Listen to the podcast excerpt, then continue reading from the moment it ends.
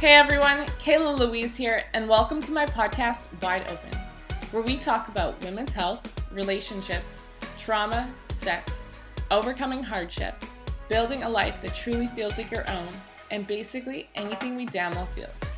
We look to open up a dialogue that promotes healing and growth for women, and honestly, anyone who's listening.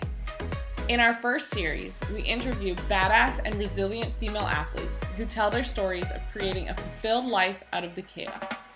Zero judgment, no shame, just raw life stories about embracing what has truly made these women who they are today.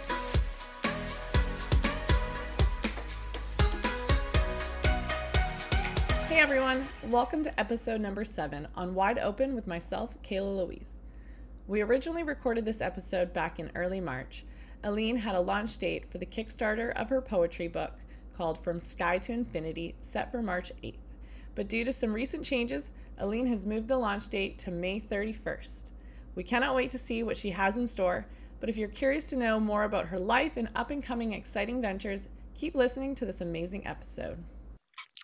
All right, so today we have Eline Mets as our badass female athlete, and I'm so excited to have you on the show. Welcome, Eline, to Wide Open. Thank you for having me. I'm very excited too. Oh, you're welcome. So um, I think you have such a powerful and positive message for women, and I'm just so excited to hear all about your story that you're going to share with us today.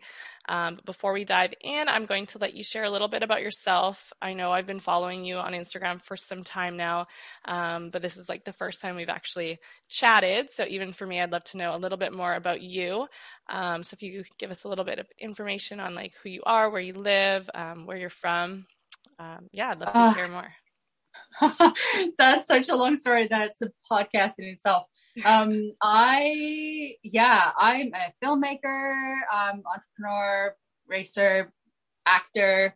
Um, I live in Vancouver, but I'm originally from Estonia.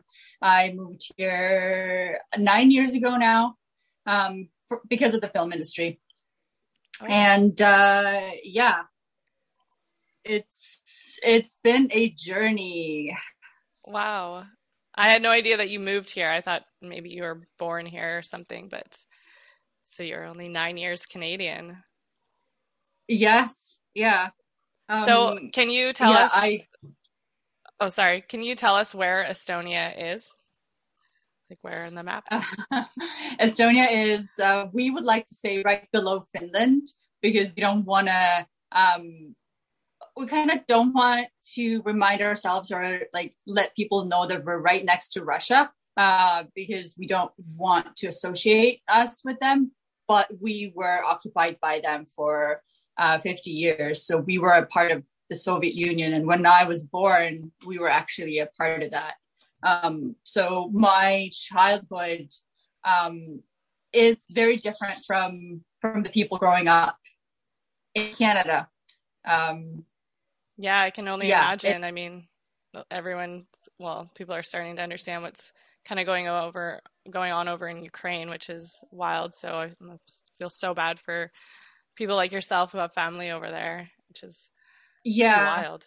Yeah, it's, uh, but like, I talked to my mom uh, the other day, and she is, she is the original badass. Like, she's literally the original badass, because she rode uh, this old, I don't know, five hundred, six hundred pound iron motorcycle, this Java, around when she was young. Wow. Um, and yeah, during the Soviet times. Uh, yeah. And she said, I am not going anywhere. The Russians may come. This is our home. We are staying, we are fighting. Um, and it, in like it, in some respects, it broke my heart, but in some respects it very, Um, it inspired me very much, because, yeah, like, she is a fighter, and she's like, I'm not going to go to a foreign country to be a burden on somebody. I know that um, she met me and my sister, because my sister lives here well in Canada. Mm-hmm. Um, yeah, it's, I just have to like breathe, let it go, live my life, and support them in any way I can.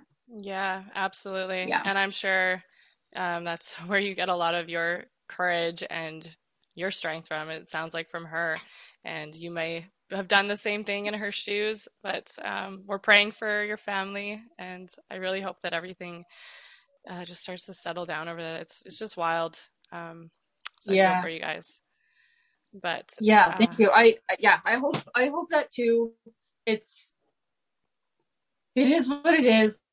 Um, right now, like I went into a deep, uh, like a spiral of darkness when all the information came out.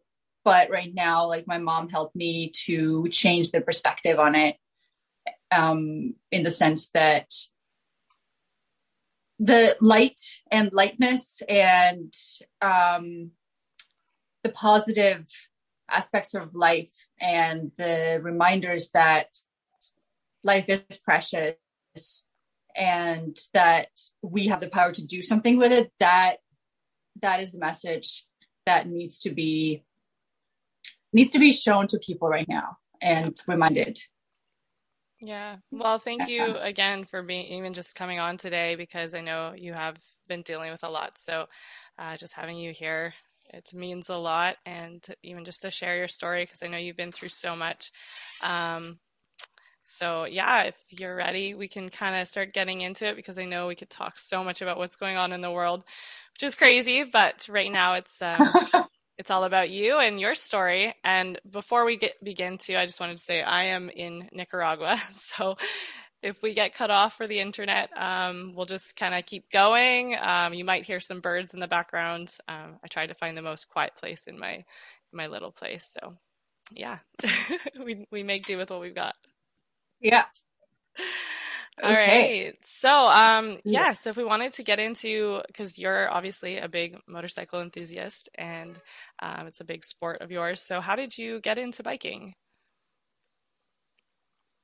Ah, um, now when I'm looking back, now I realize that it, it was kind of in my D N A from my mom and from my grandmother. My grandmother was actually, when Russia occupied us, Um, she was sent to Siberia in the gulags and the concentration camps, and she was a tractor driver. She drove tractors. My mom rode these heavy motorcycles, and it's, yeah, but I actually hated motorcycles. I hated motorcycles until, um, until ten years ago, almost to the day. Um, Uh, I was married, and my husband always wanted to get into bikes. Like I've, I've told that story before, but it's so funny. Mm-hmm. Um, because she, like, he always wanted me, uh, to get into bikes, and I'm like, nope, that means divorce. We're never getting a bike. Those are death machines. And it's funny how the universe works. Like you, you don't say never, because like, you never know. Uh, what's going to happen later. Um, I was working as a foreign news editor on primetime news. And uh, one of the segments that I was producing was um, most watched YouTube videos. And third of January, twenty twelve, the most watched sports video was a motocross video called Dream Ride. Uh, and I remember because I had to edit it together and like um, get it ready for broadcast. And, and I, I was looking at the guys like flying through the air, and I'm like, damn, I want to do this. And it changed my life. Um, I, yeah, two weeks later, I took a lesson. I rented a bike um, uh, because we have in Estonia, there's an indoor uh, supercross arena. Uh, rented a bike. Did, like, mind you, I did not even know what a clutch was. I did not know how to work a clutch or anything. I rode like a thousand C C Honda, and uh, that was that. Wow. I think about a month later, I got a K T M uh, one twenty-five two stroke. Um, and I, I, I did not have any coach or anybody. I was just like trying to figure it out myself. And I wasn't really a part of the community there either, because I didn't know anything about anything. Um, and when I started riding in the indoor arena, when the weather got um, uh, snowy and cold, uh, there were some people there who were organizing a race, and um, one of the organizers saw me there, and he's like, okay, like, if you, like, you would be the sixth girl, like, if you would come and race in December, um, we, we will create a ladies class. And I'm like, okay. And then I got onto the track and I whiskey throttled diagonally across the track into some hay bales. And, oh and I did not see that guy's face, but I heard later that the guy was like, oh my God, what did I do? It was insane, but I just went for it. I, God, the night you. before the race, um, thank you. The night before the race, um, I don't remember how old she was. I think she was like fourteen or thirteen.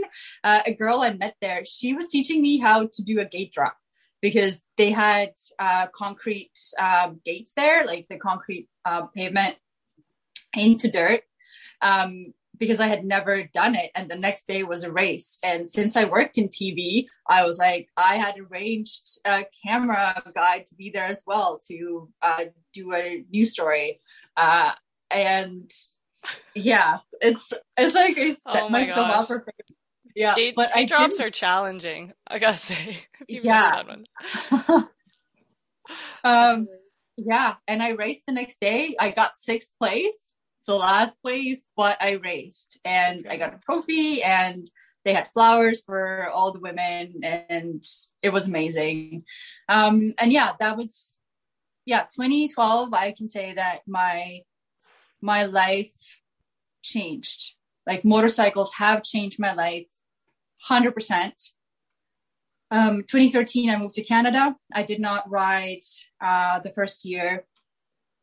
twenty fourteen, I started riding and racing. I took part in the Mission, um, the Tuesday night series. I loved that. And uh, yeah. The Tuesday night series, where was that at? Um, that was at Mission Raceway. Um, oh, admit, yeah. Yeah. And I, I really loved those Tuesdays. Um, I got second place. Um, I think I won the ladies class. I think, I don't remember. I think I did. I got second place in the beginner. I, I was, I was just going all out. I loved it. That's incredible. Um, yeah. I love racing. I, I used to race bicycles when I was early teenager, like on a national level. Yeah. There were some reasons why I stopped, but yeah. If if I had continued that, I would have been at the Olympics, because the girls that I was beating, they went to the Olympics later. Wow. Um, yeah. So like, yeah. So you've got like, quite a history of just bikes in general. Yeah. Like, competition has always been kind of kind of my thing. I mm-hmm. hate it and I love it at the same time, because I put myself in those situations and I'm like, why am I doing this again? Like, why? And here I am again. Um, but I guess I thrive on it, like with working in primetime news as well. It's, it's such a high pressure, high stress, high, like fast paced environment. And I love it.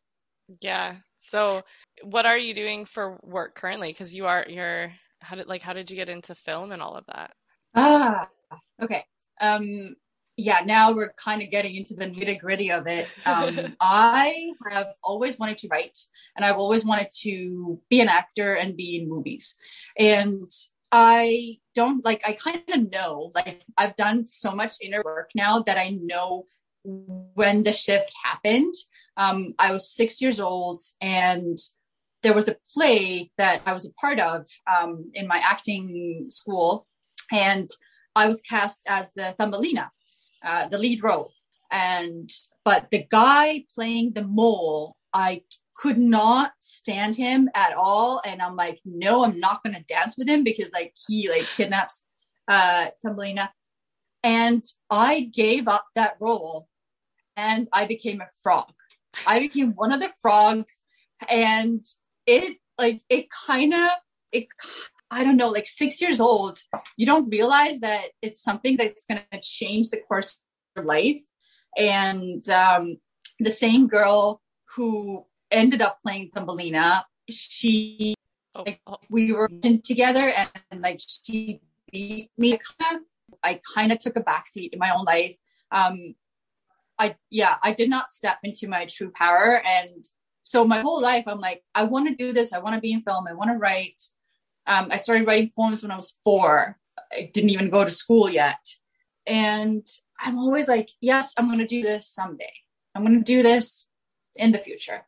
And I, uh, it's, it's such a weird thing. Like, I got into T V because I thought that it's going to get me closer to film, but like, they're so different. Like, it's news and, and like the film industry is two separate, um, entities. Um, But I had the courage to walk into a T V station. I took a course for um, reporters and T V hosts. And then I walked into a production company. I was a crime reporter for like six uh, episodes or, uh, yeah, six weeks. Um, but then the network decided that I'm a woman and I'm not fit to be a crime reporter. Like, it's like a going theme of like every woman's life, like that tries to do something that is, I don't know, out of the norm. And then I just went into a competing T V station. I just walked in with my the D V D of um, my like my news clips in my hand. I walked in, the elevator doors opened, and the news director was like staring right at me. Like, I knew who he was because he was like a prominent uh, person in Estonia, um, and he didn't know who I was. And he's like, "Who are you?" And I'm like, "I'm your new reporter." And he happened to have some time. He just took the D V D from my hand. Like, we went to the into the newsroom and he popped it in and he looked at it and I was like, well, these are shit. I'm like, okay. Like, he was like, yeah. Um, wow. Yeah. And, uh, but then he's like, okay, come tomorrow. And that's like, that's how I got my job in, in T V. And it's like, I've had a lot of things where I just...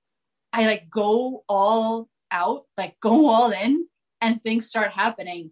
And then I get scared and then I pull back. Yeah. It's like an ongoing thing in my life that I'm working through. And uh, yeah, but I still, I don't know. Like, I was still waiting. I'm like, I'm going to go, I'm going to go to the States someday. I'm going to do that. I'm going to, I'm going to be an actor. I'm going to make movies. And um, I went to the States, but I wasn't on a visa where I could actually work. So I did some unpaid volunteer stuff in films. It was amazing though, because it's, yeah, I made connections. I went to the Today Show. I was in the green room, uh, met Kings of Leon. And uh, it's like, it was a fun time. And then I went back to Estonia to get my papers straight and to get married and all that stuff. And then my visa got denied. So that, that led me to like a spiral of, oh my God, like I had associated my future so much with the States. Now what, what visa, am I going to do? This was your visa for the United States to get in and work yes. there? Yeah. Oh, okay. Sorry, was your, and, hus- was your husband American? No, no, oh, okay. Estonian. Yeah. So like he was accompanying me, um, like first, like when, Um, because that was my, my second time being in the States. Uh, but he came with me just as a tourist. And mm-hmm. so we went back because like we needed to get our papers straight, but I didn't know anything about anything about like properly applying for visas and whatnot. And it was a media visa that I applied for. Like, I had all the credentials and everything, but they denied it because I had written on Twitter that I don't belong in Estonia. So be careful what you write. Wow. Yes. They Googled me, like the consul, the consul, like the U S consul in Estonia. He Googled me and he, yeah. Wow. Because like, he denied him. I like when I got the denial, I did not see him. And I requested to see the actual consul. And I'm like, or the ambassador, I don't remember which one he was. And I'm like, I want to know why. And he's like, well, you have some things written on your social media saying that you would not leave the country. And I'm like, I literally left the country to do things right because I would not have stayed like that. And yeah, oh. so it, Good to know. Good to, good to know. Really be careful what you write if you want to move countries. Yes, that's definitely. Crazy. They they do Google you and all of that. So um, it's, but it worked out for the better, because with a media visa, I still wouldn't have been able to work in the States as an actor. And it's, I, I don't even know. Like, I was young, I was naive. And I moved to London. London was fun. I did. Oh my God. I, I was living off of instant noodles and going to every audition that I could find. Uh, and yeah, just acting. And from that, I got into Central School of Speech and Drama's program in Mhat, which is uh, the Moscow Art Theater School in Russia. And I was there like in their summer program. And that was amazing. Um, and there, there I already had decided to come to Canada, because it just hit me in London one day. I'm like, Canada. And uh, yeah.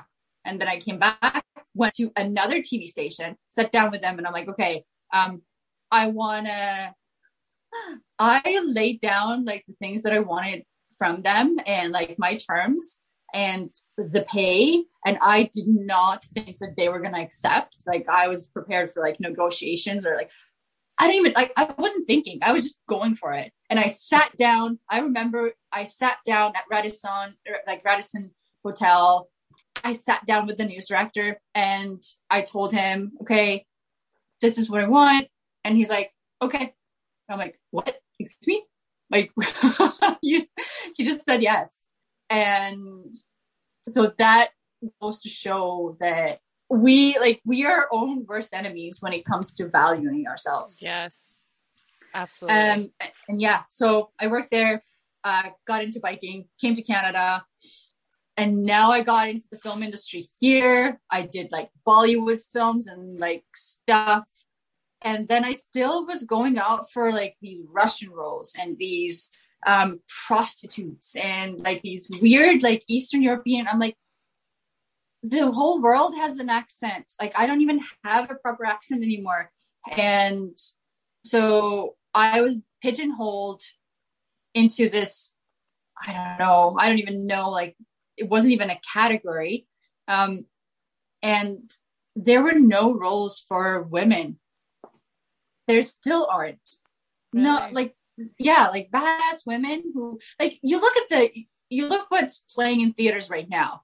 Everything is guys, guys, white guys, white guys, middle-aged white guys, pretty much all of it. It's their stories. And I'm so sick of it. I am so, I can't even begin to tell you how sick I am, like, watching their stories when there's so many badass women out there who inspire me daily.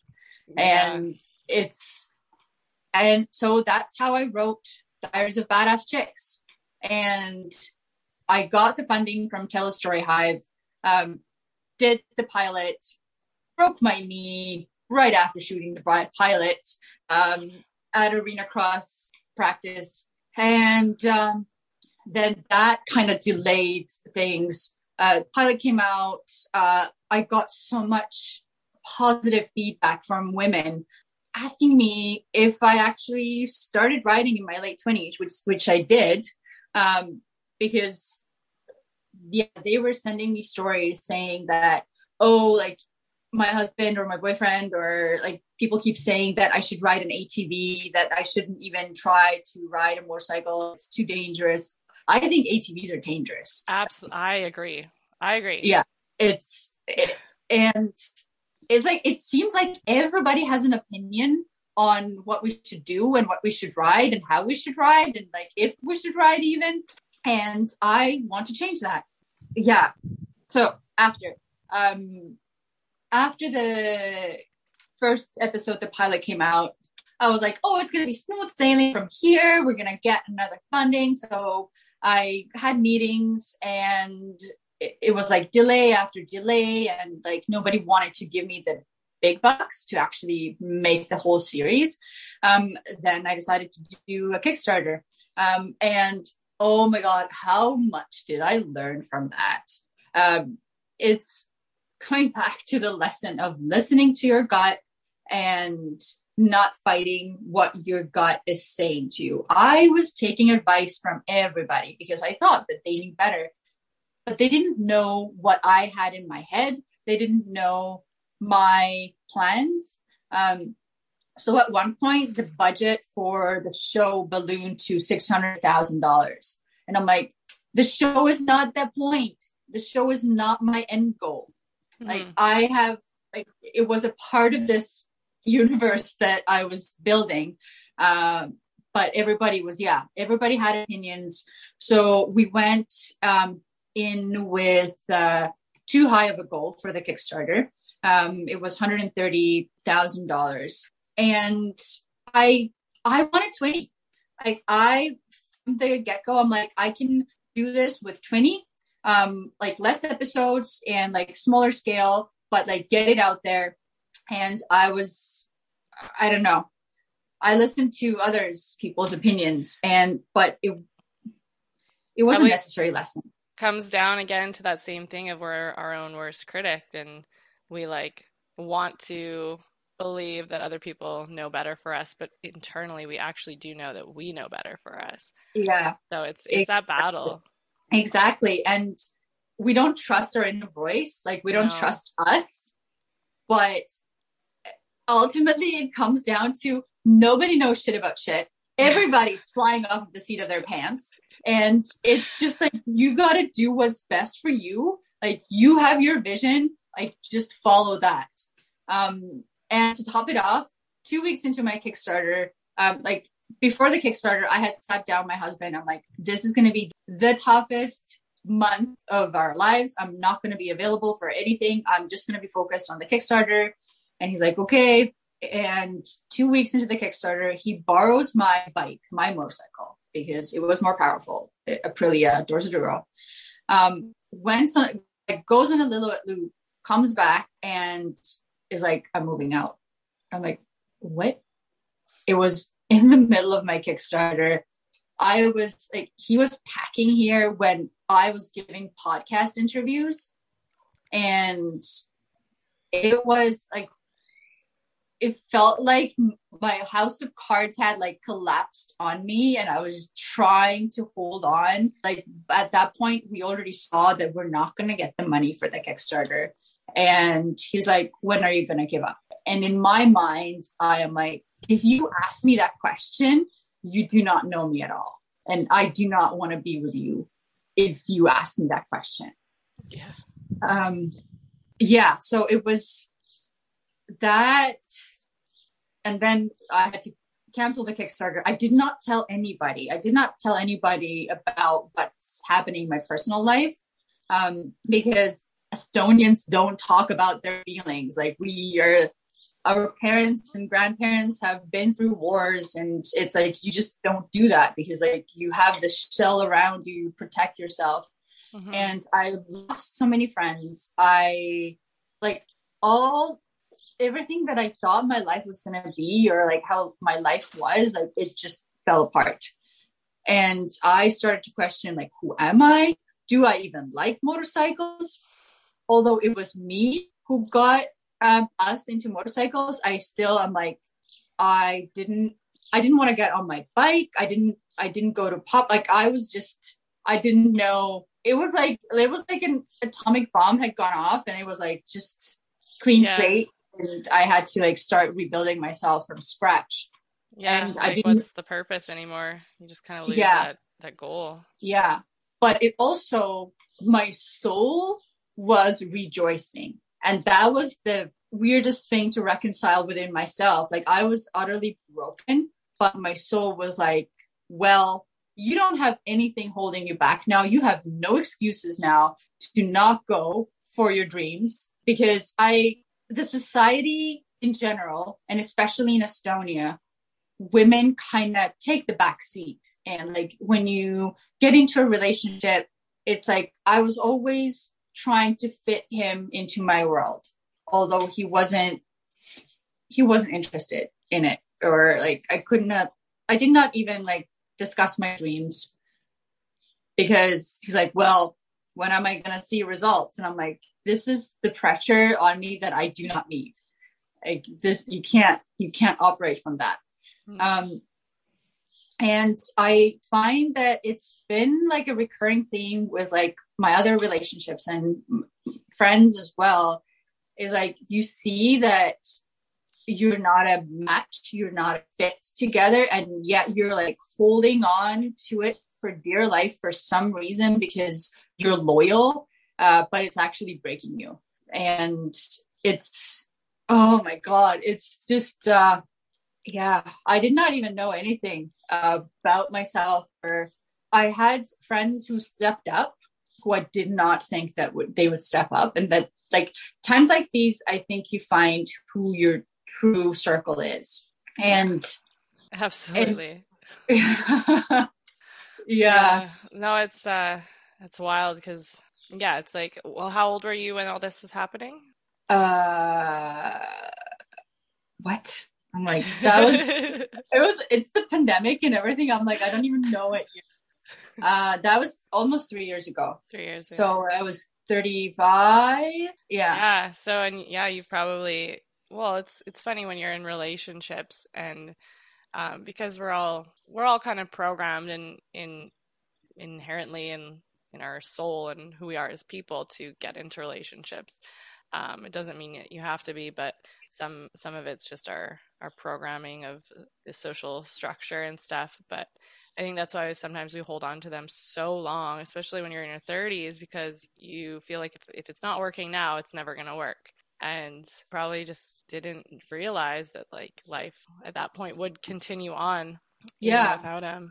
Yeah. And it's like, we had been living parallel lives anyways. So it's, yeah, we got together when we were twenty-one, like, oh wow, yeah, thirteen years together. It's, we were still babies and we were different people.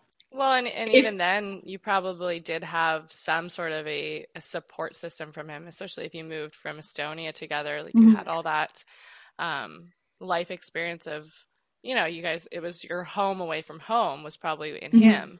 And yeah. it's, a, it's hugely scary to step away from that when you're now in another country and you, you haven't been able to stand on your own in this country. So yeah, to, to you, like he was family, he's, it's gotta be extremely challenging to just, to walk away from something like that. Even if you know in your heart, it's, it's not fulfilling you anymore.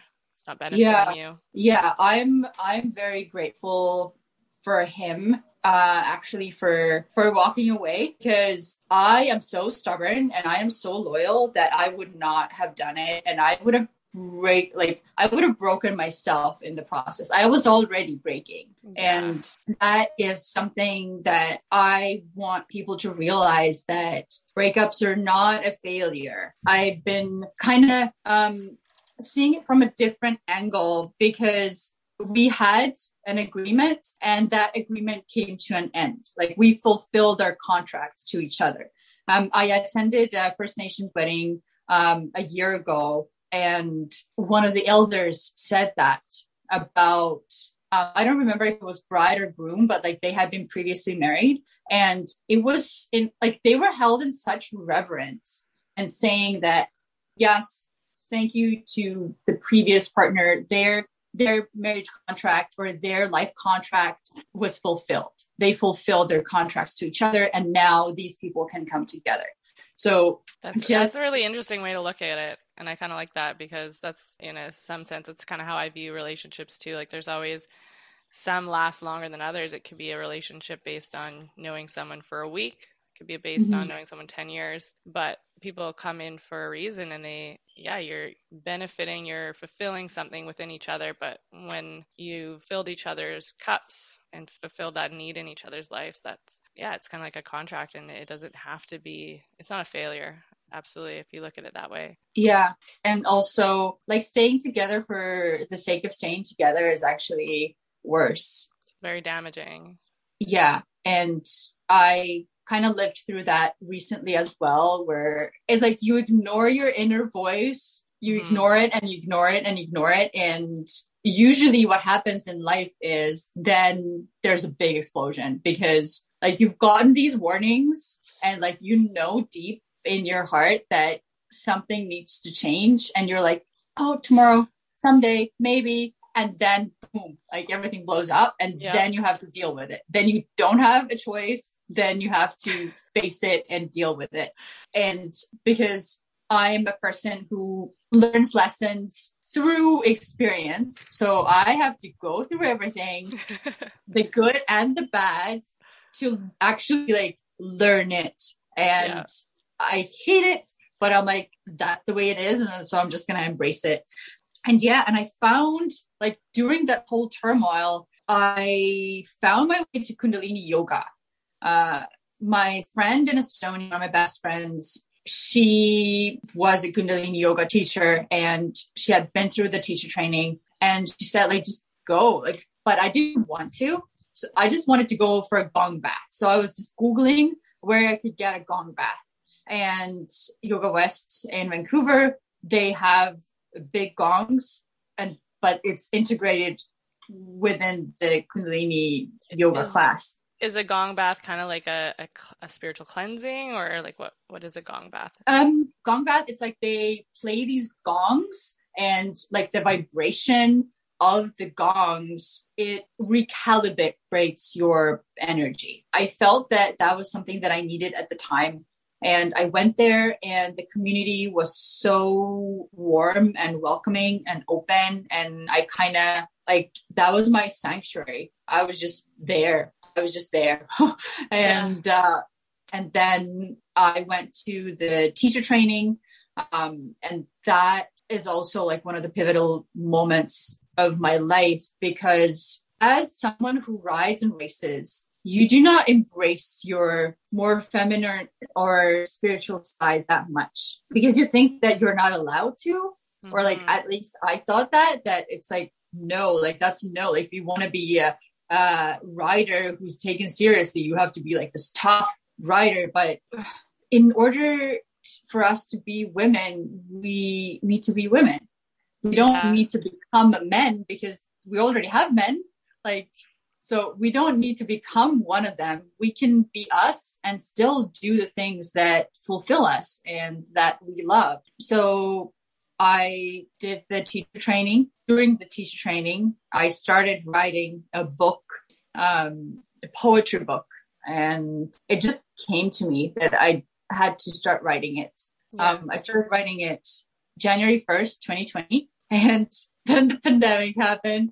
Um, I finished it March thirtieth, twenty twenty. And um, how many poems are in it? Uh, originally, there were over three hundred. So I cut it down.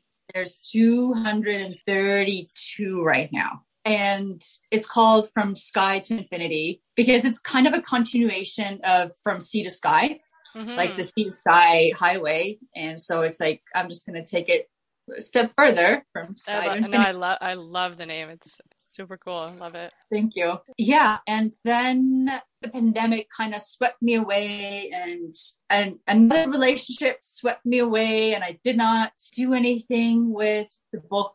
I was preparing, and like it's just the whole world has been in a turmoil, and I've gone through cycles of thinking like, well, what's the point? What am I even doing here if we don't know if the world's going to end tomorrow? Or like, why, like, what's the point of dreaming even? Yeah. Yeah. It's, it's been so tough. And now, having gone through another heartbreak, another kind of recalibration, reawakening, um, I have realized that if we think like that, if we put ourselves on hold, if we're like constantly buffering, buffering, then nothing will happen, and another year passes, and then another decade passes. The world is still going to be there. It's just you have been in hibernation, and I feel that I have been in hibernation for such a long time, um, because I've been waiting for the conditions to be just right, and there isn't such thing that yeah. as conditions being right. Yeah, we we've all it's definitely. A theme in the last two years is that waiting around for the conditions to be right, or just feeling on hold and not seeing anything past tomorrow or past the end of the year. I know I've I've been feeling the exact same way. It's hard to get motivated when you're like, well, if I start something now, like what's the point? If is it even going to work next year? Yeah, I yeah, I'm totally the same boat. And then I realized there's been a lot, like a couple of um, like jolts that have kind of reminded me of why we're here and mm-hmm. what we're doing. Um, I did a bungee jump in September that I was not planning to do. My sister, I was driving my sister to do the bungee jump, and I had sworn that I would never do it in my entire life. And then I ended up jumping, and my, since I'm so terrified of heights and I did it like back first, my entire diaphragm, like kind of cramped up. My body thought that I was dying. So I died wow. that day to my body. Oh my gosh. And, but then I, I didn't die. I, it was kind of a kind of a reminder that whatever we think is going to kill us is actually not going to kill us. And it's actually going to make us stronger, as cliche as it sounds, but it is so true. And um, and yeah, so the start of the year, I the book has been like nudging me, nudging my soul and wanting to be birthed into the world. And I'm like, mm-hmm. my mind's like, I don't know what's going to happen to the world. I'm not ready. What is it? Like, stop. And my soul is like, it's time. It's time. And I'm like, why? Like, again, so I'm doing another Kickstarter. I Something that I said I would ne- like, I just need to stop saying that I'm never going to do something, because then I have to do it for like the sake of doing it, as like as a, out of spite. So now the Kickstarter is happening. Um, so when you say a Kickstarter, I am so calm. Yeah. I know it's going to be crazy, but I know this book, it's bigger than me already. It's not just a book. It's not a book that you pick up and like read from cover to cover. It's a book that you open and get a message. I wrote this for myself, but for also everybody else who has forgotten their inner voice, or has forgotten how to hear it or to reach it, or even has forgotten the courage to trust it. And the, these crazy times we live in, we need to remember that we have to follow our own truth, not mm-hmm. someone else's, not, not the society's, not your friends who say that you should do or protest or like hate in a way that is suitable for them. Mm-hmm. It's, you need to do you, and to the core, like live your truth. I think that just goes to show too that this time is a better, or the right time more than any, for you to be dropping a book like this, because I think so many people need that in their life. They need that kickstart. And we're all yeah. just kind of like going autopilot mode right now, and and even just in something like you said, going in skydiving or uh, bungee jumping, um it's kind of the same how I've I've been feeling. And a lot of us run on that sort of adrenaline, and being locked in our homes and not being able to see your friends and not being able to go do those things that we love. We kind of lost that little kickstart. And I know I've been same thing. Like, I'm like, I just need, I need to go do something that scares me, because mm-hmm. the one thing I've been finding is we're all protecting ourselves from, say, a virus, from whatever's going on in the world. We're trying to stay safe, but then we're almost losing that feeling of living at the same time. The more that we're trying to live, we're losing living. And I think naturally we need to feel that almost death feeling to really feel and value life. That is so true. That is so true. Because we are still here. We're still here. We still, we came here to realize our power and everything. Like, if I had met myself now, a couple of years ago, I would have been like, whoa, like, who are you? Like, I'm still me, but without all the walls that I've put up. So that has made me so vulnerable. And I know that it can be off-putting to some people, because it actually reflects their own walls back to them. So they're like, oh, you're too much or whatever. Well, you're, you're but, become a mirror for what people don't want to see in themselves. They hide. Yeah. I find a lot of that people are afraid to to um, see that side of themselves. So when they see powerful women, powerful people, they get intimidated because it's a mirror of what they could be, but they're not quite ready to experience it yet. Yeah, so true. And the power is not like the feminine power is not conquering with force and taking something away. No. Like everything, everything in this world is based in love. And if you have that, then you're not going to harm another person. And there is enough of abundance to go around for everybody. Everybody can achieve their dreams. Every, everybody can do all that they want to do, up and uplift others and inspire others and help mm-hmm. others to lift others. So it's like, it's like a, this cascade reaction that, I don't know, we don't want to see that, or we are too afraid to embrace or like kind of take responsibility, um, the role we play in it. Mm-hmm. Yes. Yeah. We're it's definitely- uh, yeah, the vulnerability and, and like sharing the poetry.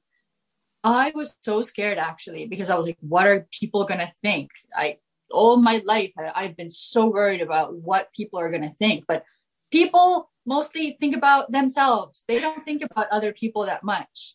Like, and it's so, it's so damaging to yourself to think, oh, like if I do this, what are they going to think now? And it's just like, peel off all the layers of others' opinions and who are you?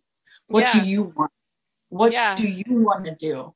And like a lot of things too, I always think like, if I'm doing this today, in five years, is that person who saw me today do it even going to remember in five years? Probably not. So like what happens now is not even going to be, it's so insignificant in the blimp of, of life. Yeah. And wh- why waste it? Like, why not just go for it? Yeah, we, but we that... just spend way too much time in our heads thinking way too much about what other people think. And it's too bad because you look like when you're ninety, eighty, ninety years old, are you going to be sitting there being like, oh man, I remember that, that girl that commented on that post that I made because I decided to put myself out there. No, you're not going to think about it. Yeah. I love Brené Brown's, um, saying about the man or the woman in the arena. Mm. It's like she has said that if you're not on the arena, your opinion does not count.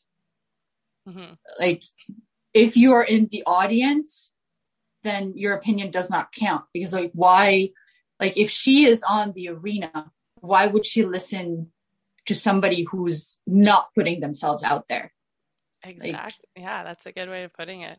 Cause... And and another person who is on the arena or like on the arena with her or on another arena, they would never criticize someone else who is being vulnerable and putting themselves out there because they know what it feels. They know what it takes.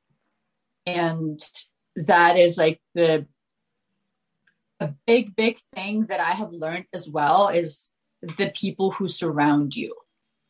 Like if the people who are around you, um, not necessarily consciously, but if their vibes kind of pull you down, um, and keep you small because you don't want to outshine them or mm-hmm. you you can't really talk to them about your dreams. And so you just keep it to yourself. Then that is damaging to everybody. Yeah. Um, the friends who surround me right now, a lot of them have stayed. And those are the people who are writing books, who are making movies, who um, attend Tony Robbins events and just like embrace life. Yeah. They're the people that are constantly striving to build themselves better, to create um, the people around them better. Like mm-hmm. it's, uh, yeah, it's when you find friends who are constantly working on themselves and working to grow and working to move forward. I find you sometimes you get stuck in these groups of people that they're okay with staying still. And, you know, some people that's fine, but there's no forward momentum. And I learned, I learned in around my late twenties, early thirties about like really really valuing my time and my space. And we only have so much space to give.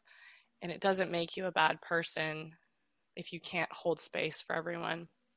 It doesn't mean you have to hate people or not, you know, appreciate them, but just finding that space within yourself and and really starting to have internal chats with yourself about who who is worthy of this space, who's going to make my life better, and whose mm-hmm. life can I make better by being in it, and then just creating that community within yourself and in your your friends groups. It's something That's... I think everyone needs to kind of just have a moment in your life when you really sit there and, and think about it.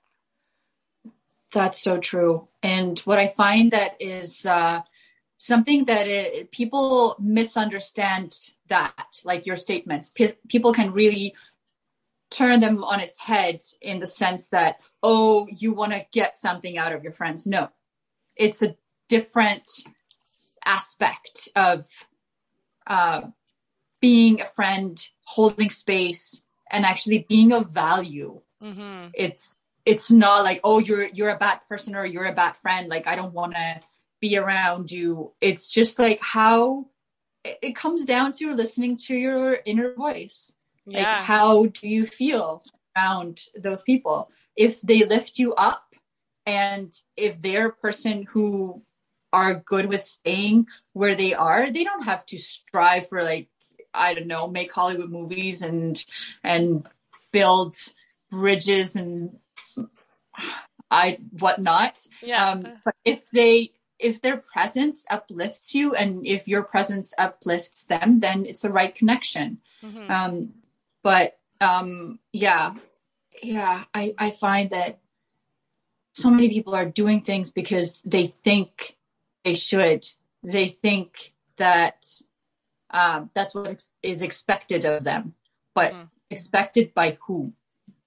Like, nobody really cares about your life except you. Yeah. Like, when it comes down to it, it's you who have to live with yourself, live with your decisions, live with the stuff that you have done in your life or most likely haven't done in your life. Like, can you live with the regret of not going after something that you've always wanted? Yeah. Um, because even when you have space and you get to choose who's in it, you you still have to live with yourself at the end of the day. So one person yeah. you you can't uh, you can't choose to be with or without. But, yeah, yeah. So with Kundalini yoga, like, what kind of yoga is that? Like, what is the message and what is the practice in Kundalini? Um, it's very spiritual. It, it involves a lot of chanting.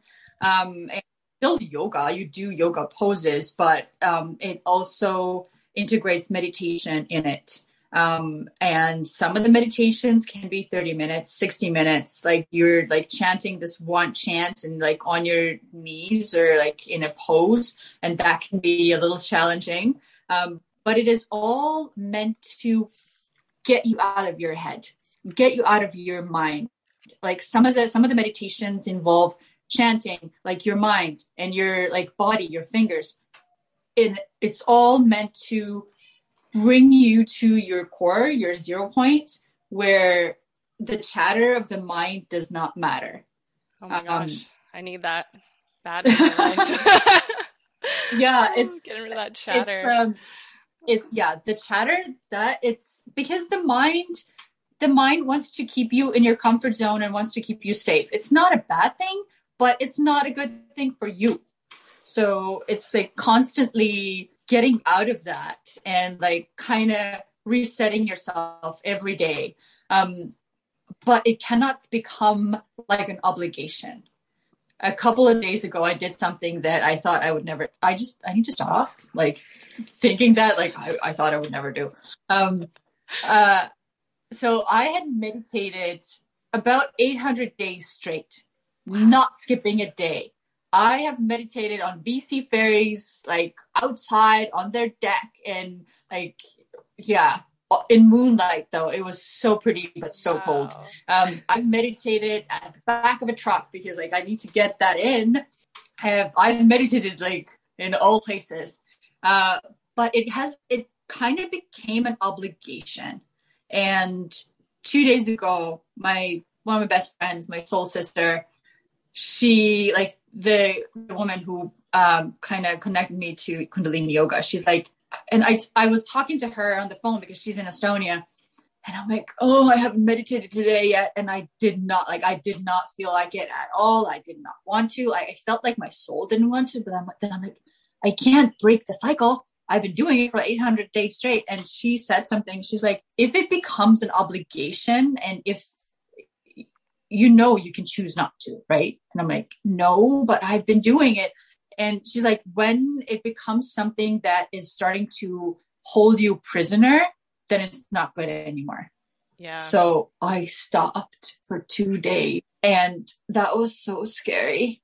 I thought that I had committed like a sin or something because I stopped my meditation, but now I do it again because I choose to. I choose to. Because, yeah.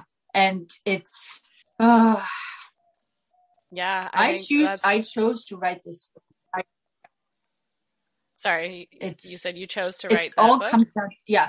Mm-hmm. Yes, I chose to write this book. I chose to move to Canada. I chose to go after my dreams. I chose a very hard path to some people, but for myself, it's the only path. Yeah. When I was filming the pitch video on top of that mountain with Greg, like, um, which I cannot wait to see. That I had tears in my eyes because, and I told Greg, I'm like, this is what I want to do. Yeah. I want to create content about women riders, for women riders. I want to create content and products and highlight this industry and this community and involve the community and uplift it. It, it is a part of my life. I'm not doing it for clout or whatever. Like, it would be so much easy, easier to stop because a lot of the things that I'm doing have never been done before. People are like, what do you mean a poetry book? And then you have motorcycle pictures in it. Like, how is motorcycles and poetry connected? Writing is poetry. Writing yes. is meditation. It's, um, I want to build that bridge between art and motorcycles. I think that's beautiful because I think that's that's everything. Any person you actually talk to who's a big rider, motor motorcycles, dirt bikes, you can basically hands down say, like, what do you find about it that you love the most? And people say it's therapy.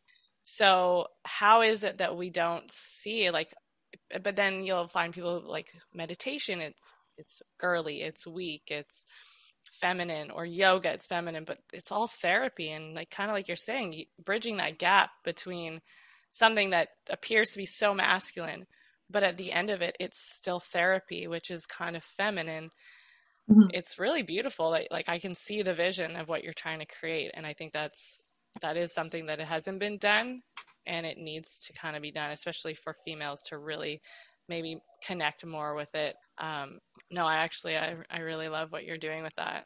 Thank you. And yes, now that you're saying, I don't think that women or girls have enough positive role models in that or encouragement, because like talking to some people in my team, because I'm still like growing the Kickstarter team and because we're preparing for a big book launch as well. And talking to those amazing women who have stepped up to help me out in this, um, they all say that we had this conversation that was very profound. When when you see a guy riding or doing a trick, it's not going to inspire you to do it yourself, because it's like sometimes it can even intimidate you because you don't want to, like, you see those guys doing their thing and you're like, I'm not going to go there. And like, like it, you just feel like an outsider. But when you see a woman doing something, that is inspiring. Like, I've seen some really badass women riders just go all out. And this is like, okay, if she can do it, I can do it. Um, and yeah. people writing to me after the show and telling me that they're in their forties or fifties and they want to get into dirt bikes and like asking for reassurance from me. It's like, oh my God, like we need to show that, because there's not enough support. No, um, I think too in, in that, because I remember when I started riding when I was twenty-one, and that was the big thing. It's like you see these guys out there doing these hardcore maneuvers, and in your head, you're kind of like, I want to do that. I'm afraid to do it. But then you're also doubting yourself because, like me growing up with brothers, it's like, you know, that there is a little bit of something different in men, that they, they don't have that maternal instinct that tells them, you know, you should be careful. Sometimes it's just like they don't have that thing kind of regulating them sometimes. So when you see a woman doing it, you know, she has an internal regulator because she's a woman. Most women just know, like, we're a little more cautious. But that makes it even more special when she's out there doing the same thing that a guy can do, because she's had to fight her own internal regulator, push through those boundaries and say, no, I'm I'm still going to do it. And I'm going to do it properly and calculated, because a lot of women are very calculated too. And it's, I think it's just, it's so inspiring. And that was like when I started riding too, I, I would go out with the boys and I'd get so intimidated, and they just, they kind of go from zero to a hundred. They skip all the little steps between, and I could never learn to ride because it was like, no, you just do this. And so I bought my first bike and I went out by myself, and I'd take girls out and start learning like clutch control and how, like, you start learning all the steps. And yeah, it's, I think it's um, like even down here, it's funny because we come from in North America, it's funny how few women do ride bikes. Like, I know there's, there's a lot, but it's not as seen. And down here in um, Nicaragua, women everywhere ride bikes because it's how they were raised and it's how they get around. So here in Canada, or up in Canada, I'm thinking, you know, I, I'm this badass chick who rides a motorcycle, but down here, if you don't ride a motorcycle, you basically don't know how to get around. So it's so cool to get out. I get outside, I go outside, there's women in their, their, beautiful dresses, their makeup on, they're going to work, they're on a motorcycle, their whole family's on motorcycles. So I think we do need to kind of bring that awareness up in North America that, you know, riding a motorcycle is actually just, it's a human sport. It's not a male sport. We just put it in such a category sometimes because um, maybe the fear, maybe, maybe just, I don't know, feeling like we have to be more responsible. I don't know exactly what it is, but Um, I think we can still be feminine and, and women and ride a motorcycle. It, it doesn't have to be one or the other. So true. So true. And yeah, I love how you said that, the regulator. And that's the thing, because some people may say, oh, like you ride, but like guys always ride faster, or guys always ride better. It's like, there is, in the Olympics, they have women's and men's classes, and that's fine. Like, men have advantages Um, in front of women in some aspects, and vice versa.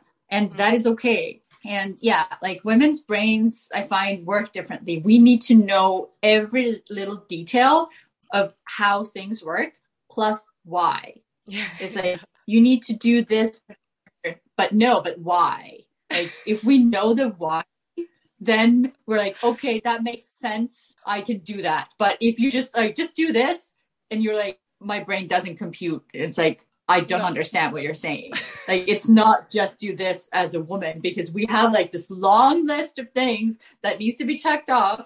And then you're like, okay, this, why, this, why, this. And it's just kind of, um, it, it was the same for me when I came from dirt and started riding track. Um, in, in dirt, you push the bike down and you sit on top of it in the corner. But on the track, you hang off. But guys focus so much on hanging off the bike b- before they even have the proper form in place. So it's like, it's all about getting the knee down, getting the knee down. It's like, and I, my brain did not understand like the hanging off. Everybody's like, just hang off. And I'm like, and I talked to one of my friends who is a motorcycle coach and like track coach. And she's like, why are people so hung up on like ri- like hanging off the bike? It's too early. You need to like know the proper form. Mm-hmm. Uh, but for me, when it clicked, was like, you don't hang off, you push the bike up. And I'm like, oh. Uh, then then it clicked. So it's like, yeah, like we just, our brains work differently, and that is totally okay. Mm-hmm. And yeah. Oh, that's funny. So what, what about um, riding and like biking do you connect with the most? Like, what is it that, uh, that makes you just want to continue with bikes? Um, riding. Um, I feel that this photo like says it all.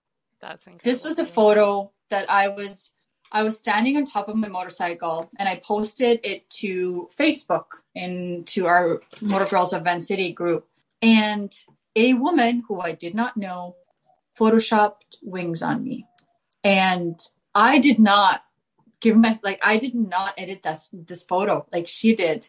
And yeah. I think this sums up riding for me. It gives me the freedom. It gives me wings. And these two wheels give us wings, and yeah. that is the the pitch video will yeah you will see, like, the wings are a big theme. It's a big visual. When because when is that's, the oh sorry yeah when is the pitch video gonna come?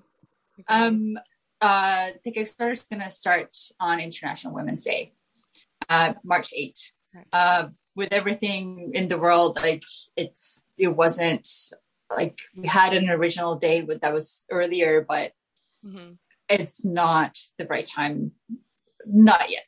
Um, yeah, so everything you gotta listen to your, you gotta listen to yourself. It's yeah, no rush.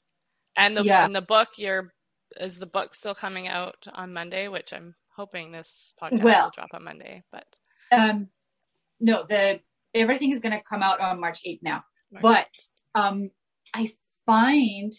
Uh, I'm going to do that again because like the, I forgot to tell you, I forgot to tell beforehand. Um, okay. So the Kickstarter is going to come out on March eighth, which is International Women's Day. Um, and the Kickstarter itself is to publish the book. So the book itself is going to be launched in November. Uh, the book launch is going to be red carpet, uh, V I P is going to be amazing. Uh, eleven eleven, uh, November eleventh is when the actual book is going to come out. But in order for that event to happen, uh, we need to reach our Kickstarter goal because Kickstarter is all or nothing.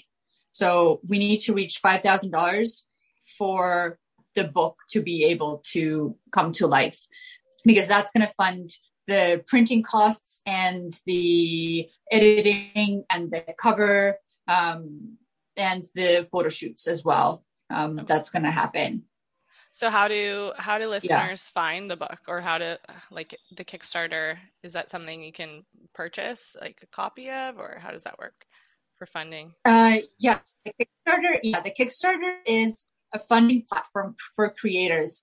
Um, I don't want to, I don't like to say that it's like GoFundMe, because it's not, um, because you contribute and you get either an ebook or a paperback or the hardcover, which is going to be the most beautiful book in the world. It's going to be sparkling and it's going to be so pretty and with illustrations and photos, um, and also tickets to the book launch. Um, and up to the point where you can have like a dedicated page in the book.